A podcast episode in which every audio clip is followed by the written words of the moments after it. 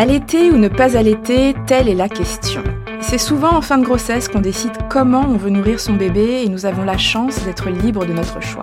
Ça fera pas de nous une meilleure ou une moins bonne mère si on décide d'allaiter ou non notre bébé.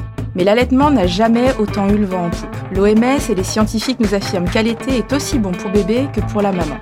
On se dit que c'est une évidence, que c'est naturel, et pourtant. En France, 68% des femmes débutent un allaitement, mais elles ne sont que 35% à le continuer au bout d'un mois. Nous sommes nombreuses à abandonner après quelques semaines, mais pourquoi? A-t-on les bonnes informations au bon moment? Est-ce qu'on nous donne toutes les clés pour préparer notre allaitement? Mais au fait, mettre son bébé au sein, contrairement à ce que l'on pourrait croire, ça s'apprend. Dans ce podcast, on s'est intéressé à celles qui ont décidé d'allaiter et pour qui ça s'est avéré un peu plus compliqué que prévu. Depuis le début, j'étais persuadée, je voulais absolument allaiter mon bébé et c'est ce que je fais malgré les difficultés rencontrées sur le chemin, comme les crevasses au début, qui peuvent durer un mois. Donc il faut vraiment tenir et se faire aider avec des bouts de sein, des crèmes spécifiques. Et ensuite, il y a la prise de poids, car au début, il a du mal à démarrer en fait l'allaitement et le bébé ne prend peut-être pas le poids qu'il faut euh, tout au début, mais il faut juste se faire confiance. Il y a des signes qui nous montrent qu'effectivement, il s'alimente correctement, comme les, les euh, les pupilles abondants, etc. Et euh, moi, j'ai eu par exemple, euh, bah, ce qui m'a un peu contrarié, l'avis d'une sage-femme qui était venue me visiter à la maison, qui m'a tout de suite conseillé de donner un biberon en complément. Et moi, je suis fière et je suis contente de ne pas l'avoir fait car effectivement, une semaine après ou deux semaines après, il avait tout de suite repris ce qu'il fallait, il avait repris le poids. Donc il faut vraiment se faire confiance à soi-même et si on veut allaiter absolument, c'est voilà, c'est tenir le premier mois qui est un peu plus compliqué. Après, ça se passe euh, à merveille. Ça, c'est Marina, maman d'un petit Mathéo de deux mois, et elle s'attendait pas à galérer autant. Ben non, donner le sein n'est pas forcément inné et aussi simple qu'on ne l'imagine. Pour essayer de décortiquer tout cela, j'ai choisi d'en parler avec Carole Hervé, consultante en lactation IBCLC, ainsi qui signifie qu'elle a obtenu un diplôme international en lactation. Bonjour, je suis Dorothée Saada, la maman curieuse qui pour parents cherche comment on fait chez les autres pour vous aider à trouver des solutions avec vos enfants. Bienvenue dans le podcast Galère sa mère. Bonjour Carole. Bonjour Dorothée. Merci de m'accueillir. merci à vous. On va revenir ensemble sur le déroulé de la grossesse et de l'accouchement pour essayer de comprendre où se situent les moments clés. Alors déjà, je voudrais parler de la préparation à l'accouchement parce que le cours à l'allaitement reste quand même très théorique. On se passe toutes un poupon en plastique alors que on aimerait bien voir un vrai bébé tété. Alors, comment est-ce qu'on pourrait faire pour mieux se préparer? Alors de toute façon, on est toujours dans la théorie avant d'avoir son bébé, avant d'avoir découvert ce petit ange là qui va occuper nos jours et euh, le reste de notre vie. C'est de toute façon très théorique, c'est très mental. Mais l'une des astuces qui est d'aller euh, flirter avec un groupe de soutien. Il y en a beaucoup, il y en a un petit peu partout. Euh, la COFAM, qui est la coordination française de l'allaitement maternel, répertorie sur son site notamment les associations de soutien local. Ça peut être la Lecelic, ça peut être Solidarité, ça peut être les marraines d'allaitement. Et c'est souvent des groupes de mère qui propose euh, une forme de goûter ou un peu prendre un thé comme ça euh, entre femmes et, euh, et, on échange les astuces, on regarde ce qui se passe et c'est là justement qu'on va pouvoir observer et voir des bébés allaiter, parfois pour la première fois. Mais c'est une bonne manière d'aller écouter comment des mamans ont dépassé leurs propres défis, leurs propres inquiétudes et s'inspirer justement de leur réussite. Donc ça peut être une astuce si on a l'impression que le cours de préparation à l'allaitement est trop court. C'est vrai. Est-ce que vous pouvez nous dire s'il euh, y a des choses à faire le jour de l'accouchement pour que la mise en route de l'allaitement se passe le mieux possible? Eh bien, le jour de l'accouchement, on est souvent dans une position où on va avoir le dos forcément calé au lit euh, d'accouchement et on sera souvent dans une position semi-inclinée. Le personnel va généralement nous apporter notre bébé qui va être posé corps contre corps, euh, la plupart du temps peau à peau. Donc le bébé est nu, en couche contre votre poitrine nue et on va recouvrir votre bébé d'une petite couverture une fois qu'on aura pris soin de veiller à ce qu'il sache bien respirer, que, tout se passe bien du point de vue de sa santé. Et puis là, il y a cette rencontre, cette rencontre assez, euh, assez émouvante. On appelle ça même le, moment où les, regards de la maman et de son bébé se croisent. Euh, il y a un, pédiatre qui s'appelle Marc Piliot qui euh, appelle ça le proto-regard et c'est d'une intensité absolue. Donc là, en général, la Terre peut s'arrêter de tourner. On est vraiment connecté à notre bébé. Et finalement, ce contact contact, ce regard déclenche des comportements chez la maman et chez les bébés, des comportements réflexes. Alors on nous dit que les mamans savent pas faire, qu'il faut apprendre à allaiter. Or, c'est ce réflexe-là nous permet de nous accorder assez facilement et la position dans laquelle la maman va se trouver, donc dans une position semi-inclinée, va utiliser la gravité d'une manière positive, c'est-à-dire que le bébé va être, le corps du bébé va être ramené contre le corps de sa maman, son regard va croiser celui de sa maman, le bébé va commencer à faire des petits euh, mouvements réflexes comme tapoter un peu sur le sein, ouvrir euh, la tête, tourner de gauche et de droite, appuyer avec ses mains ou avec ses pieds, et la maman va le mener au sein, et là c'est magique. Et euh, la première tétée a lieu et en général, elle est assez paisible.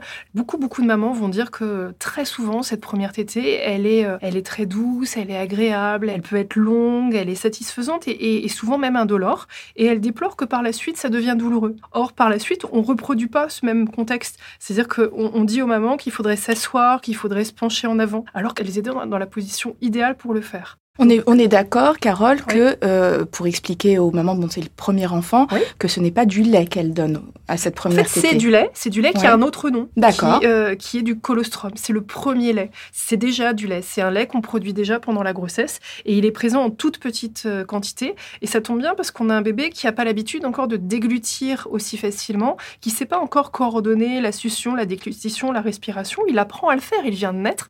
Il apprend à respirer à l'air libre. Et s'il recevait des grandes quantités ça le submergerait et, euh, il serait pas à même de bien euh, gérer tout ça. Donc le colostrum, c'est des toutes petites quantités et c'est tout à fait compatible avec la capacité du bébé dès la naissance à aller prendre ce lait. Donc au départ, il y a en effet des toutes petites quantités, ça correspond tout à fait euh, aux besoins de l'enfant à ce moment-là. Le bébé va évacuer son méconium, va commencer à initier une succion, respiration, déglutition en même temps, dans un mouvement qui va devenir de plus en plus fluide. Et puis la maman va, dans l'idéal, mettre son bébé au sein le plus tôt possible. Et c'est vrai que souvent, on a tendance à se dire, oh, ben, le bébé, il faut qu'il atterrisse un peu, qu'il se repose. Alors que Or, si il peut téter dès le départ, euh, c'est magique parce que, bon, déjà, il y a, y a ce contact, cette connexion qui se fait rapidement. Et puis, le lait euh, arrive beaucoup plus facilement et en plus grande quantité si la maman peut mettre son bébé au sein. Souvent, les femmes qui accouchent par césarienne se posent la question à savoir si elles peuvent faire la même chose. Bien, en fait, elles peuvent le faire. Euh, c'est souvent le personnel qui les en dissuade ou qui a peur que le bébé n'ait froid, mais finalement, il suffit de recouvrir le bébé d'une couverture. Le bloc opératoire est un endroit qui est beaucoup plus froid qu'une salle de naissance habituelle. Et donc, les professionnels se disent, oh, mais le bébé risquerait d'avoir froid. Si on est en train de recoudre la maman, que la maman est suffisamment alerte pour se connecter son regard à celui de son bébé. Bien entendu, il y a du monde autour d'elle qui est là pour, euh, pour l'aider, pour la soutenir. Eh bien, elle peut très très bien, comme une mère qui a accouché par voix basse, euh, elle peut très bien mettre son bébé au sein dans l'heure qui suit la naissance de son bébé. C'est important qu'elle le sache.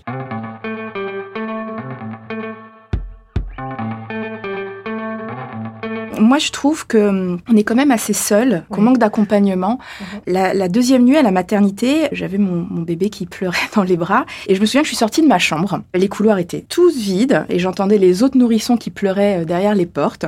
Je me suis assise sur un fauteuil dans le couloir et j'avais envie de, de, de, crier, de dire bah hey, les filles, euh, bah sortez, venez, on se montre, euh, on s'apprend et puis au pire on galère ensemble. Bon, bien sûr je l'ai pas fait. Hein. Euh, je suis repartie dans ma chambre en pleurant moi aussi.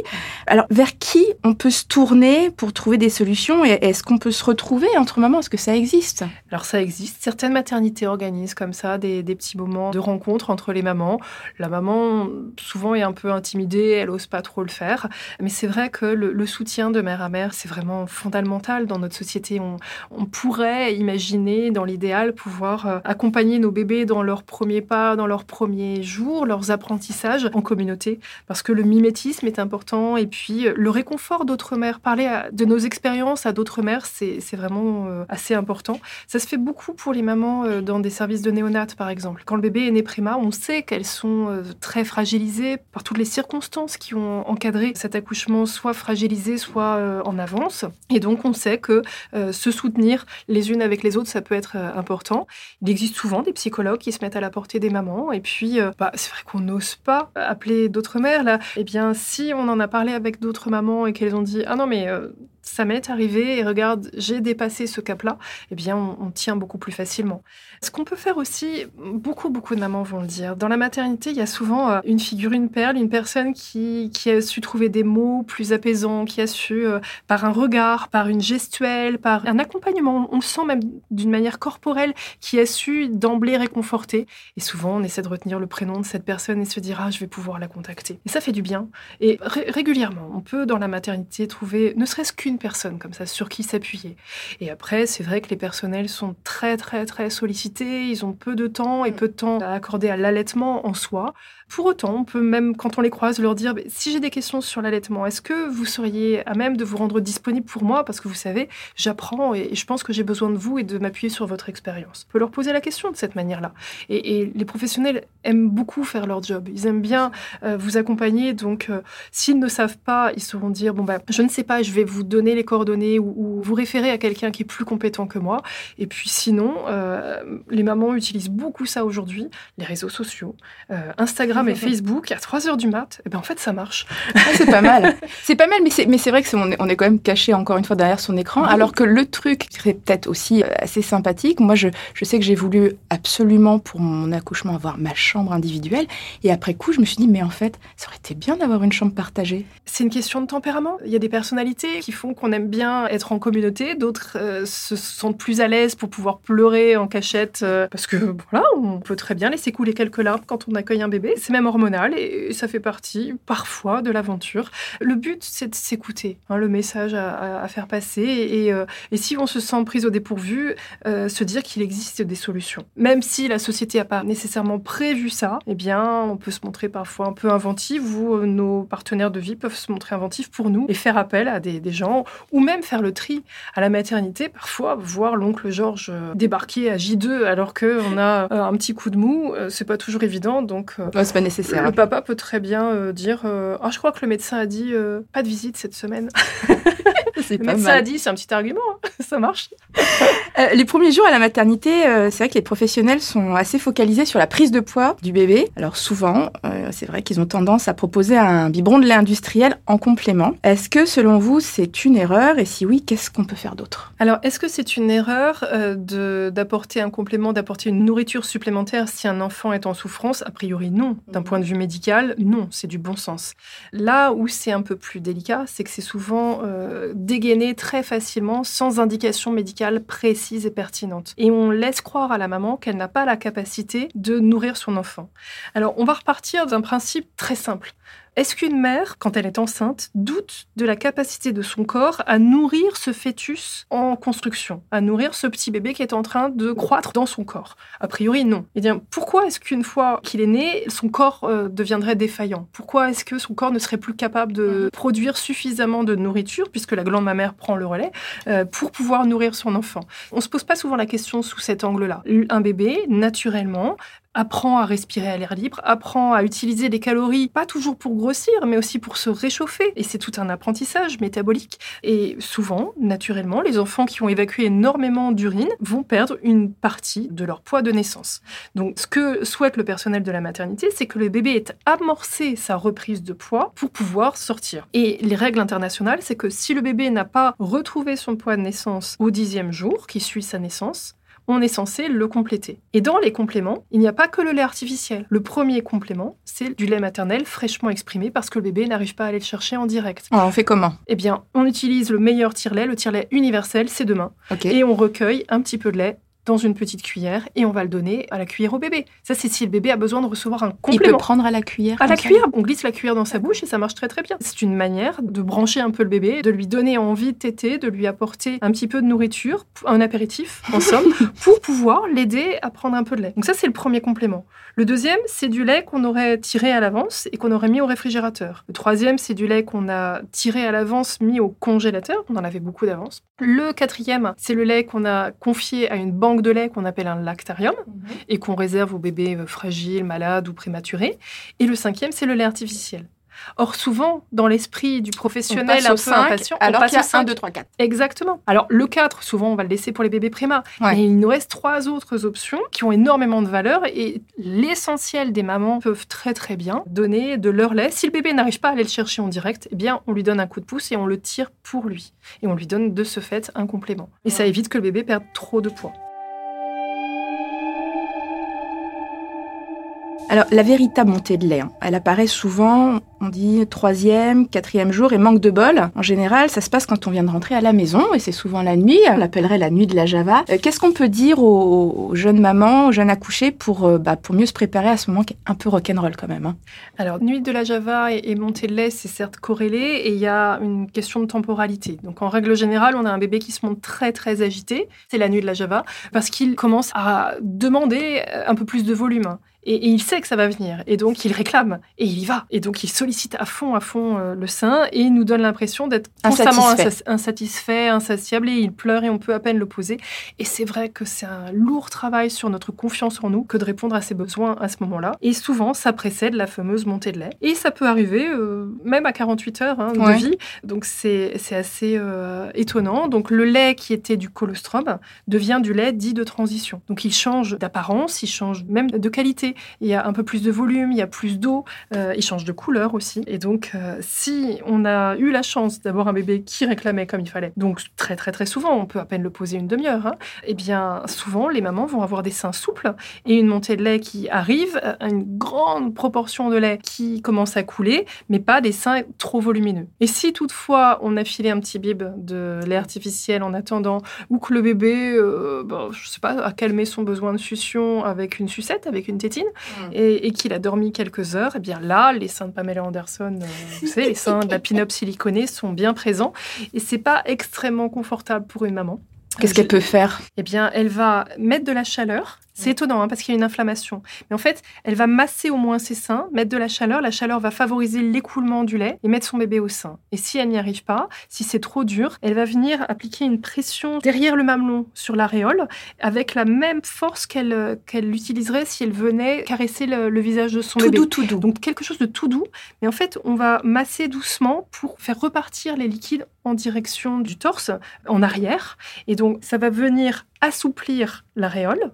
Et si l'aréole est plus souple, le bébé peut mieux téter. Et donc le bébé va téter très régulièrement. Quand on dit très régulièrement, si le bébé peut téter toutes les heures, c'est fantastique parce que c'est là justement que le bébé va bien assouplir le sein. Et puis l'engorgement peut passer en trois heures. Donc faut pas avoir peur de dire que c'est normal d'avoir l'enfant tout le temps au sein au début. Mais c'est même précieux, c'est même un cadeau. Le bébé était très connecté, hein, in utero, il pouvait téter non-stop. Donc une fois qu'il est né, il a aussi envie de, de téter régulièrement parce qu'il est en phase d'apprentissage. Il se loupe, il se loupe, puis il apprend, et puis ah, il intègre un millimètre, et puis il, s'appuie sur ce millimètre, et il continue d'avancer. Donc les gens qui cherchent à espacer tout de suite euh, les tétés... Oui, les fameuses, allez, on attend deux heures, on attend trois heures. C'est un peu dommage. Pas, dès le début. C'est un peu dommage, parce que quand on apprend, on a envie de répéter tout de suite, et on a envie de s'entraîner. Au départ, il faut beaucoup, beaucoup répéter, et, et beaucoup se louper aussi, avant de savoir bien faire. Et ça marche très bien si le bébé est la plupart du temps placé à la bonne adresse. Et c'est où la bonne adresse, Dorothée? C'est sur le sein. Ben, c'est sur le sein, évidemment. Quand, on, quand on parlait tout à l'heure justement de ce lait, on doit se masser pour qu'il sorte plus facilement. Est-ce que c'est ça qu'on appelle l'engorgement? S'il y a un engorgement consécutif à la montée de lait, si les seins ressemblent à un ballon de basket et que l'enfant ne peut plus aller saisir le sein, on voit d'ailleurs les veines très dessinées, très ressorties euh, tout autour du sein. Le sein est chaud, il est assez douloureux. Oui, c'est très engorgé. Le bébé n'arrive plus à drainer comme il faut.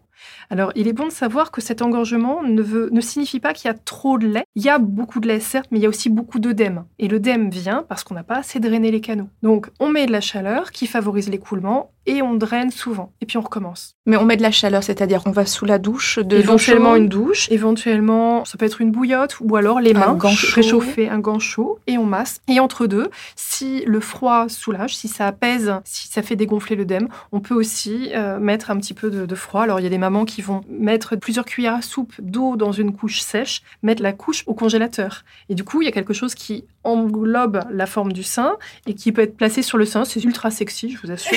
Euh, et donc, ça, ça va aussi euh, activer la circulation sanguine. Ça peut en fait enlever cette inflammation localement. Il y a aussi des trucs de grand-mère aussi, des, des, La feuille de chou. La feuille de chou. Moi, il m'est arrivé d'envoyer des papas acheter un, un chou Et vert. ça marche Bien sûr que ça marche. La feuille de chou est astringente et ça active bien la circulation sanguine et très vite on voit la peau dessous qui se ramollit. C'est assez rigolo. Donc la chaleur pour l'écoulement, le bébé bien sûr pour drainer et à défaut, eh bien on masse pour faire sortir un petit peu de, de lait et le froid derrière si ça peut soulager.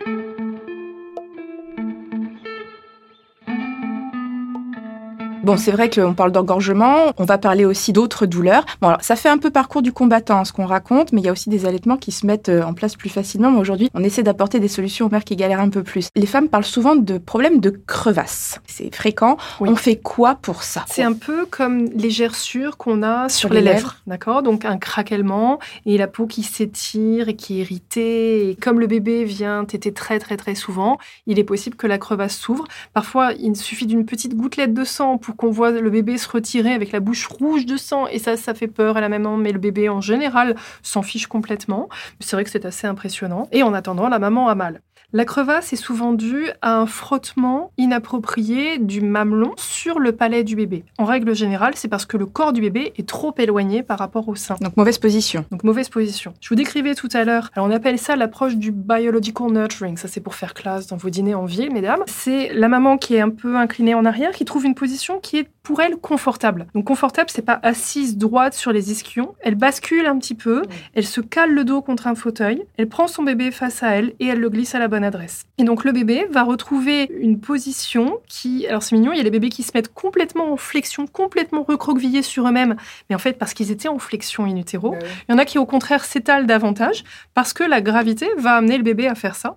Et souvent le bébé va se retrouver collé serré à sa maman. On peut pas glisser une feuille de papier entre son corps et celui de la maman. Et il y a sa tête est très libre de bouger et le bébé va pouvoir librement ouvrir grand la bouche et avancer suffisamment bien sa langue pour ne pas blesser le mamelon. Donc s'il y a une crevasse, souvent revoir la position et se réincliner en arrière, mettre le bébé contre soi de cette manière. Hein, les positions classiques de Madone, ballon de rugby, même Madone inversée ne sont pas toujours les plus évidentes euh, pour, euh, pour une maman. Et donc, euh, simplement faire corps, faire ce petit lien d'amour là avec le bébé, ça, ça peut beaucoup aider. En plus, cette présence du bébé contre le corps de la maman facilite la sécrétion de l'hormone de l'amour qu'on appelle l'ocytocine. Ben oui. Alors, elle a quelques conséquences. Elle favorise l'éjection du lait et en plus, elle est antidouleur. C'est pas mal quand on a des crevasses.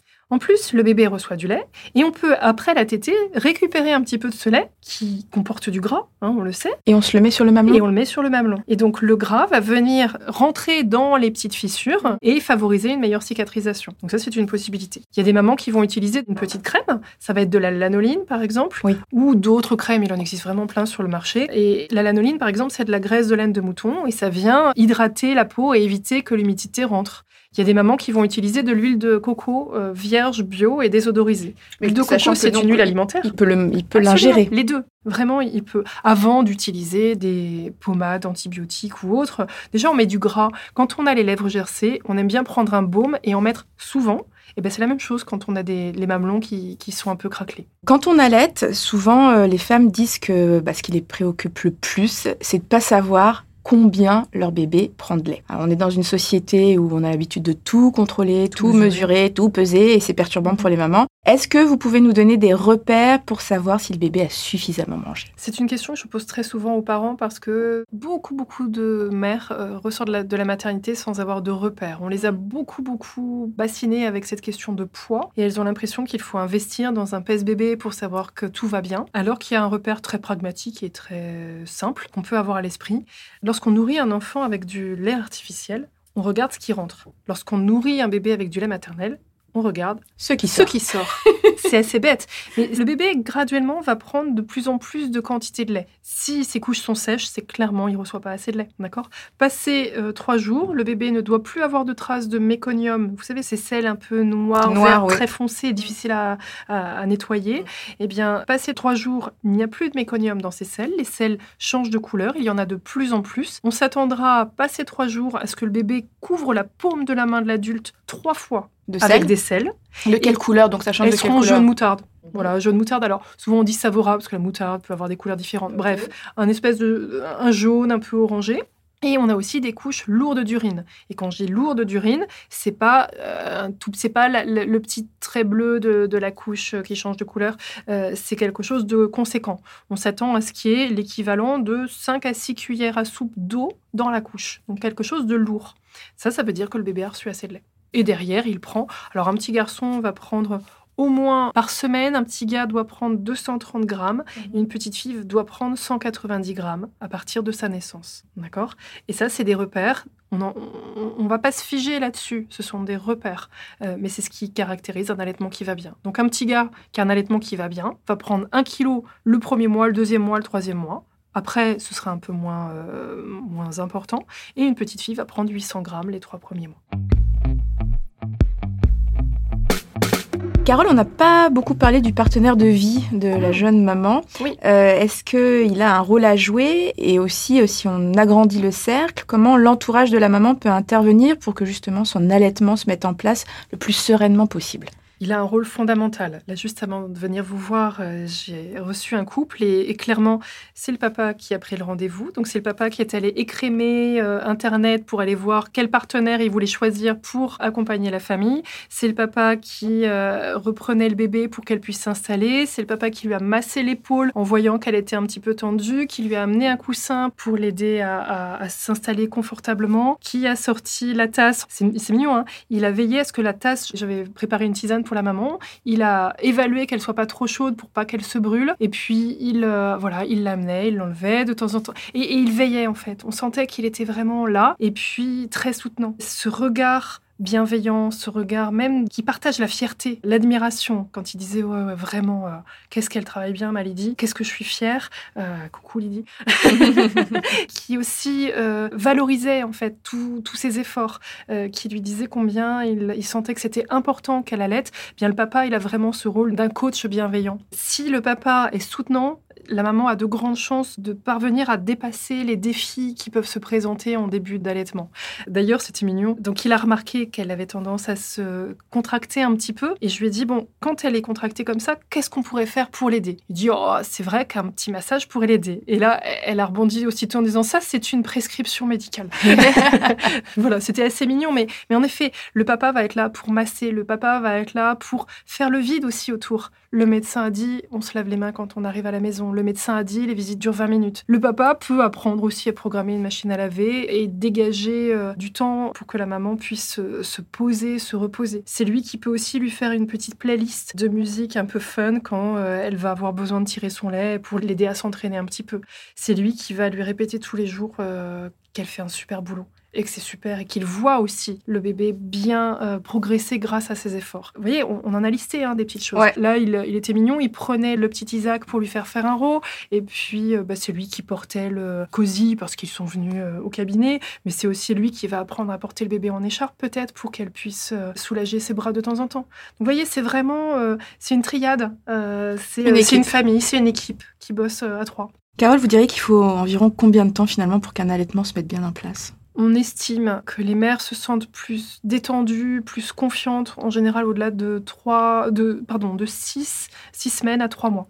Donc six semaines, c'est vraiment un moment clé euh, pendant lequel, ça y est, la lactation est installée, la maman commence à prendre confiance, le bébé est de plus en plus habile, et trois mois, elles commencent à connaître le tempérament de leur bébé. Elles savent qu'à trois mois, peuvent euh, décaler un tout petit peu une tétée en disant « là, je vais aux toilettes ». Et tu t'aideras après. Tu peux attendre un petit peu. Avant, c'est souvent le bébé qui prime, euh, mais oui, une fois que ça s'est installé, J'avoue que moi, j'ai abandonné trop tôt pour mon premier enfant euh, et j'ai carrément renoncé à l'idée pour le deuxième. J'ai toujours un petit pincement euh, quand je vois ces femmes qui sortent dans la rue avec leur nourrisson dans le porte-bébé et un mini sac euh, qui doit avoir sûrement une couche et basta. Moi, je me trimballais avec une valise. On les sent fiers d'avoir réussi, d'avoir accompli quelque chose, ces femmes. Est-ce qu'elles vous en parlent quand elles reviennent vers vous? Est-ce qu'elle parle de la fierté euh, En fait, c'est mignon. Moi, je vois beaucoup les mamans pour les moments de galère. Hein. Je suis euh, spécialiste des douleurs et d'une prise de poids un peu faible. Donc, je suis là pour euh, essayer de comprendre ce qui ne va pas et les aider à avancer. Et puis, souvent, elles vont revenir vers 3-4 mois parce qu'elles reprennent une activité professionnelle ou parce que des questions surviennent quant au, sommeil de, de l'enfant. Et à ce moment-là, il m'arrive de leur demander pourquoi elles allaitent et la question devient stupide. On ne mesure pas à quel point c'est intense de démarrer une nouvelle activité. On sait que commencer un nouveau travail, qu'apprendre une langue étrangère, ça demande un certain temps, mais on nie le, fait que pour l'allaitement, c'est aussi intense.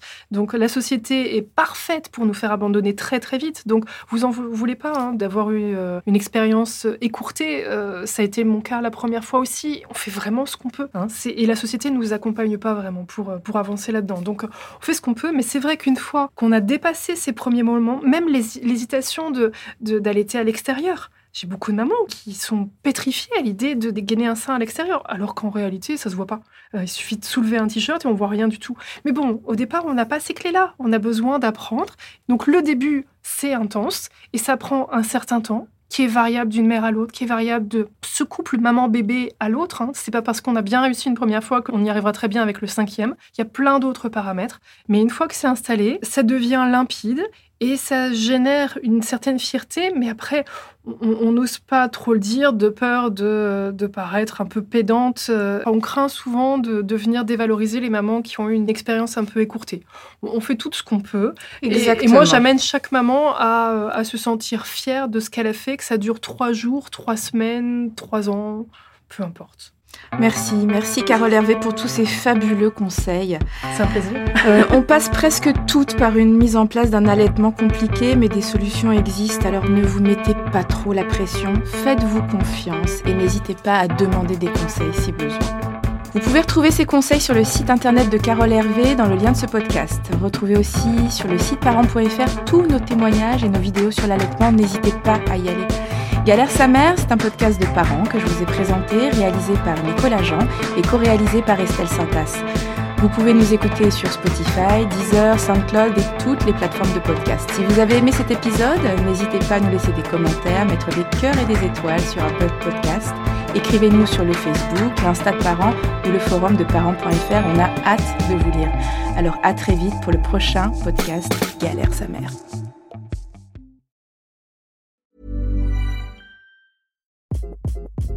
Hi, this is Craig Robinson from Ways to Win, and support for this podcast comes from Invesco QQQ, the official ETF of the NCAA. Invesco QQQ is proud to sponsor this episode, and even prouder to provide access to innovation for the last 25 years. Basketball has had innovations over the years too. We're seeing the game played in new ways every day. Learn more at Invesco.com slash QQQ. Let's rethink possibility. Investco Distributors, Inc.